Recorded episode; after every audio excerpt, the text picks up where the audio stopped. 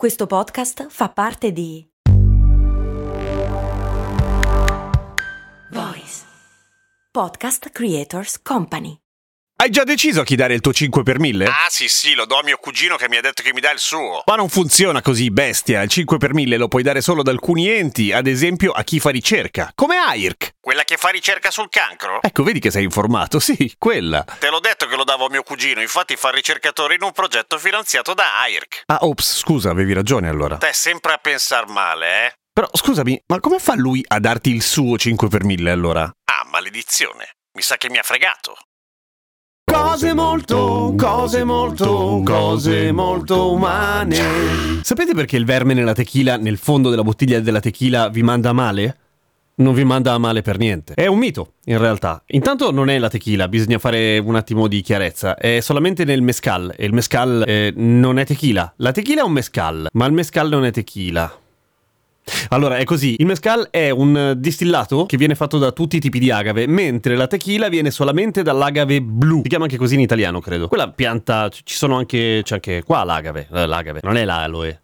Ma solo io lo confondo in realtà, per cui è... Vabbè, il mescal è un, è un prodotto tipico di una certa zona del Messico, zona di Potosí peraltro, e a un certo punto, non è da sempre, non è una tradizione, a un certo punto nelle bottiglie di mescal, sul fondo della bottiglia, ha iniziato a essere messo un vermone, che in realtà altro non è che un bruco di una falena, che detto così fa ancora più schifo, ma vabbè. E questo avviene tra gli anni 40 e 50. Curiosamente coincide col periodo in cui il Messico inizia a diventare una meta turistica per eh, gli americani, che iniziano a trovare una zona carina da vedere, oltre che vicina. Non si sa se il mito del bruco che ti manda fuori di testa sia nato dopo e per caso, una delle ipotesi sul fatto, sulle ragioni del perché venisse messo nella bottiglia era per far vedere che si conservava in quanto il mescal era molto molto molto alcolico. Però comunque fatto sta che per un lato o dall'altro funziona tantissimo. E infatti la mescal col verme inizia a vendere di brutto. È una mossa di marketing della Madonna perché fa sembrare molto più tradizionale il prodotto, eh, genuino e poi alla fine della bottiglia c'è quella gara del chi c'è la più grosso che riesce a mangiare il verme. Perché bisogna essere un vero uomo per mangiare il verme,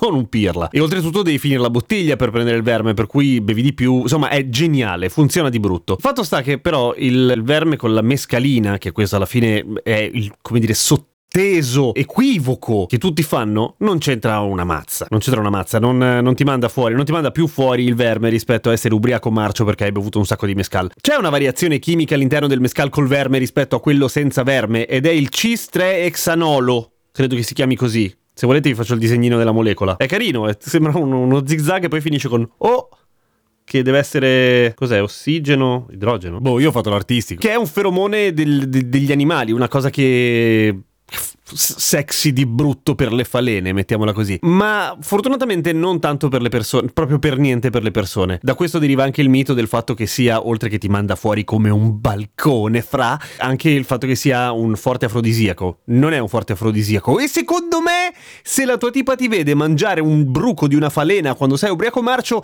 non c'ha neanche, non ti trova tanto sexy neanche lei. Ma questa è una mia speculazione. Per cui la prossima volta che vi viene offerto il vermone alla fine del mescal, e lo rifiutate e loro vi dicono voi ditegli che sono loro dei babbi. A domani con cose molto umane.